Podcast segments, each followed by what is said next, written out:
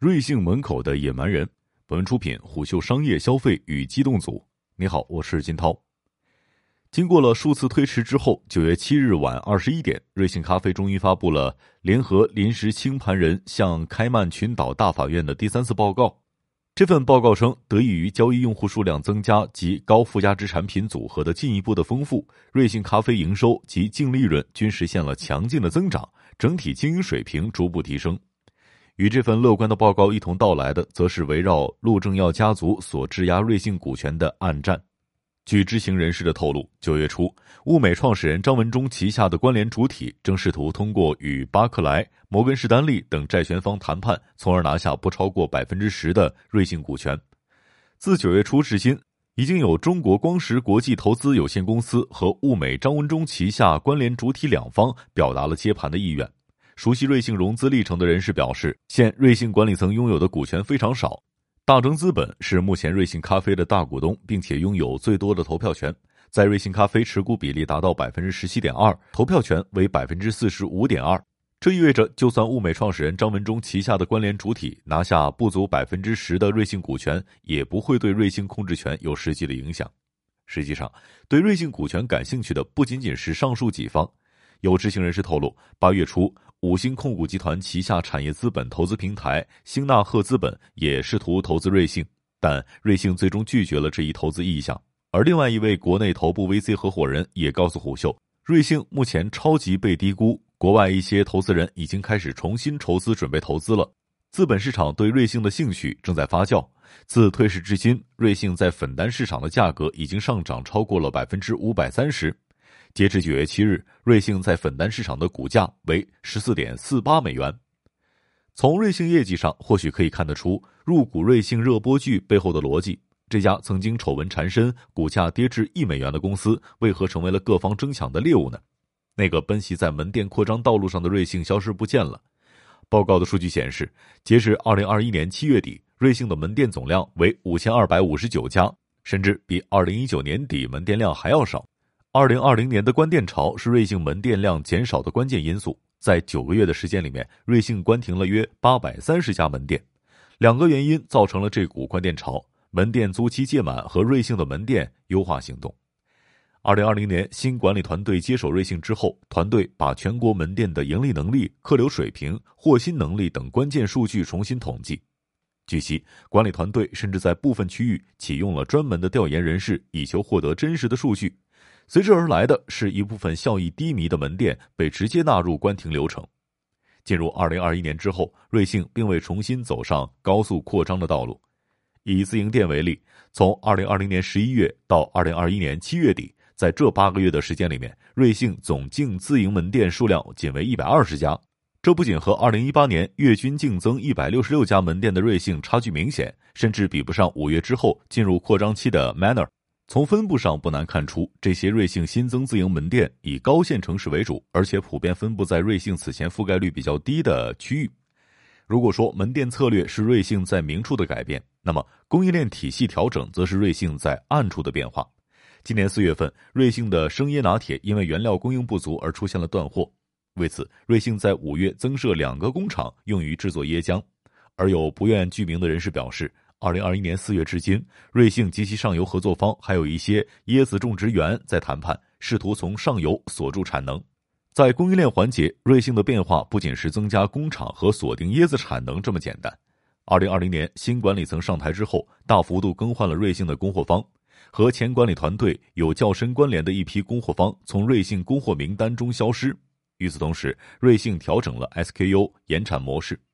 眼下，瑞幸的市场反应能力要比二零二零年更快。在瑞幸内部，除了一些经典的 SKU 外，大部分的 SKU 都是限时提供，而且每一款 SKU 在正式上市之前，会通过灰度测试的方式逐渐扩大用户群。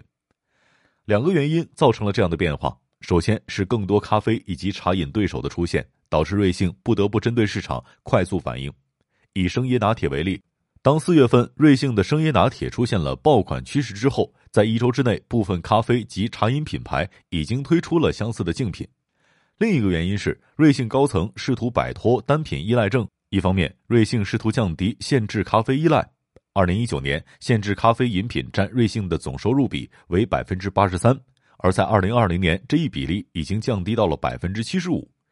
同样发生改变的还有补贴和营销端。二零二零年至今，瑞幸大幅度降低了电梯广告的投放，并且取消了二零一八至二零一九年频繁出现的补贴。在今年三月到五月期间，瑞幸涨价甚至登上了热搜，而这些改变最终交织成了今天的另一种瑞幸：门店收缩，而且扩张放缓，补贴消失，价格上升。这和曾经以低价加高速扩张门店为双核战略的瑞幸迥异。那么，瑞幸到底值多少钱呢？在今年七月一次咖啡赛道投资内部沙龙上，曾经有两位圈内人士聊起二零二一年咖啡赛道的投资热。其中一位突然发问：“如果瑞幸是二零二一年出现的公司，它估值多少呢？”一个对咖啡赛道投资人而言的关键指标是单店估值。以眼下估值最高的 Manner 咖啡为例，截至今年六月份，Manner 咖啡的单店估值已经超过了二百五十四万美元每店。此时，Manner 咖啡投入运营的门店量在一百一十家左右。如果以此方式来简单估算的话，目前拥有五千二百五十九家门店。粉单市场估值约四十亿美元的瑞幸，单店估值仅为七十六万美元每店。在这一次座谈会上，另外一位投资人说，瑞幸当年的估值体系和今天的咖啡赛道投资估值体系并不一样。在这位投资人看来，二零一八至二零一九瑞幸崛起的时代，投资圈在看咖啡赛道创业项目的时候，依然是看模式的思路，而今天投资圈对于咖啡赛道已经是明显的堵赛道了。总部位于北京的某知名投资机构投资人曾经在二零一七年看过 Manner 咖啡的项目书。据他透露，在二零一七年的时候，很多投资机构桌上都摆着 Manner 咖啡的资料，但是当时敢于投资的人却很少。那个时候的 Manner 咖啡会让人感觉像是匠人咖啡店。坦白讲，二零一八年之前的 Manner 咖啡和今天的这个 Manner 咖啡已经不一样了。据这位投资人透露，当时国内的本土咖啡创业者往往具有极强的咖啡情怀和咖啡梦想，他们很像匠人。而在当时，瑞幸完全以另外一种姿态出现在所有人都在聊咖啡豆、咖啡文化的时候，瑞幸的创始人班底大谈转化率、平效、私域流量等等。在他看来，正是瑞幸二零一八年之后的高额补贴和门店扩张，让限制咖啡这个细分赛道获得了海量的新用户。而这批用户随着消费升级，需求逐渐从限制咖啡向精品咖啡过渡，而这正是二零二零年至今一批本土精品咖啡门店崛起背后的底层逻辑。这几位投资圈内人士想表达的共同观点是：二零二零年至今，瑞幸在粉单市场的股价上涨，是因为二零二零年财务造假事件之后，瑞幸的价值被严重低估，而这也被视为本次买债入股瑞幸事件背后的核心动因。但并非所有的投资人都对瑞幸高度认可。一位专门深耕美股市场的投资人表示，一二级市场对瑞幸的认知很可能是不同的。一级市场可能会更为理性的去看待瑞幸的实际价值，但二级市场可能会对造假案印象深刻。其实摆在瑞幸面前的挑战还有很多，比如在瑞幸进入门店收缩周期之后，更多的咖啡玩家正在选择飞速的扩张。以 Manner 为例，从二零一九年之前，在四年之中，Manner 只开了五十家门店，但在最近八个多月的时间里面，已经扩张近百家新店。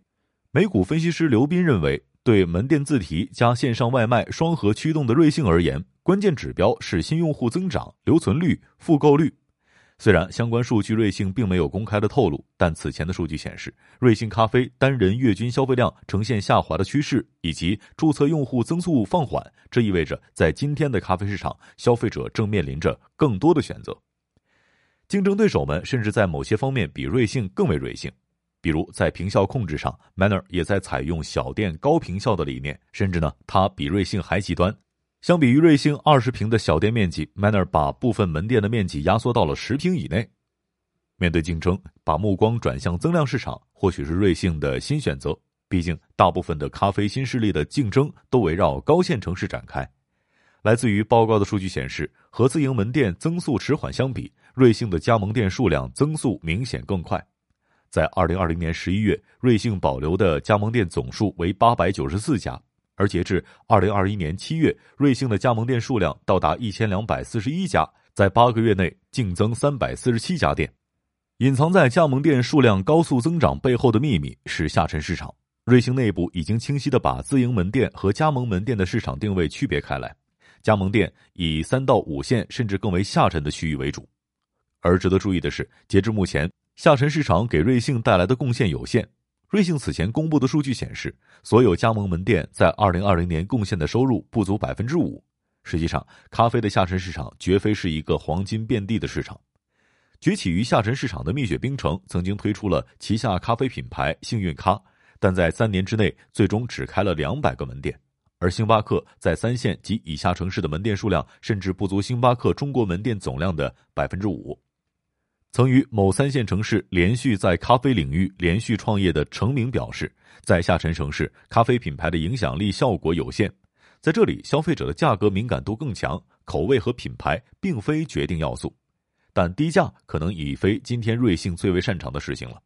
二零二零年以来，瑞幸在外卖平台上已经对部分的产品提价，而在瑞幸的部分二级门店当中，一些头部产品也出现了价格调整。与此同时，瑞幸也改变了以往的补贴策略，和以往超低价甚至用免费产品获客的思路不同。如今，瑞幸的补贴往往是组合优惠券。一位不愿具名的分析师表示，放缓开店速度、改变补贴方案、关闭低效门店，本质上是基于一个判断。高增速周期的结束，瑞幸形成了自己的用户基本盘，后续需要在深耕核心用户的同时实现有效的新增。眼下，瑞幸需要解决的问题还有很多，比如在经历了财务造假和退市风波之后，如何再次赢得信任，并且重新回归资本市场，以及在原料价格持续上涨的今天，如何通过供应链升级而进一步的控制成本。而这些考题留给瑞幸的答题时间不会太长。毕竟，咖啡赛道征战正酣。商业洞听是虎嗅推出的一档音频节目，精选虎嗅耐听的文章，分享有洞见的商业故事。我是金涛，四点水的涛，下期见。